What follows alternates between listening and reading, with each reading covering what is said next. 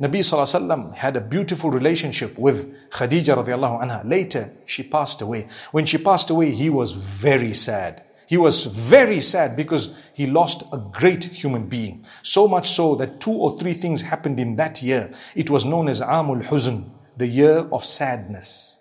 It was known as the year of sadness. One year, one whole year, known as the year of sadness.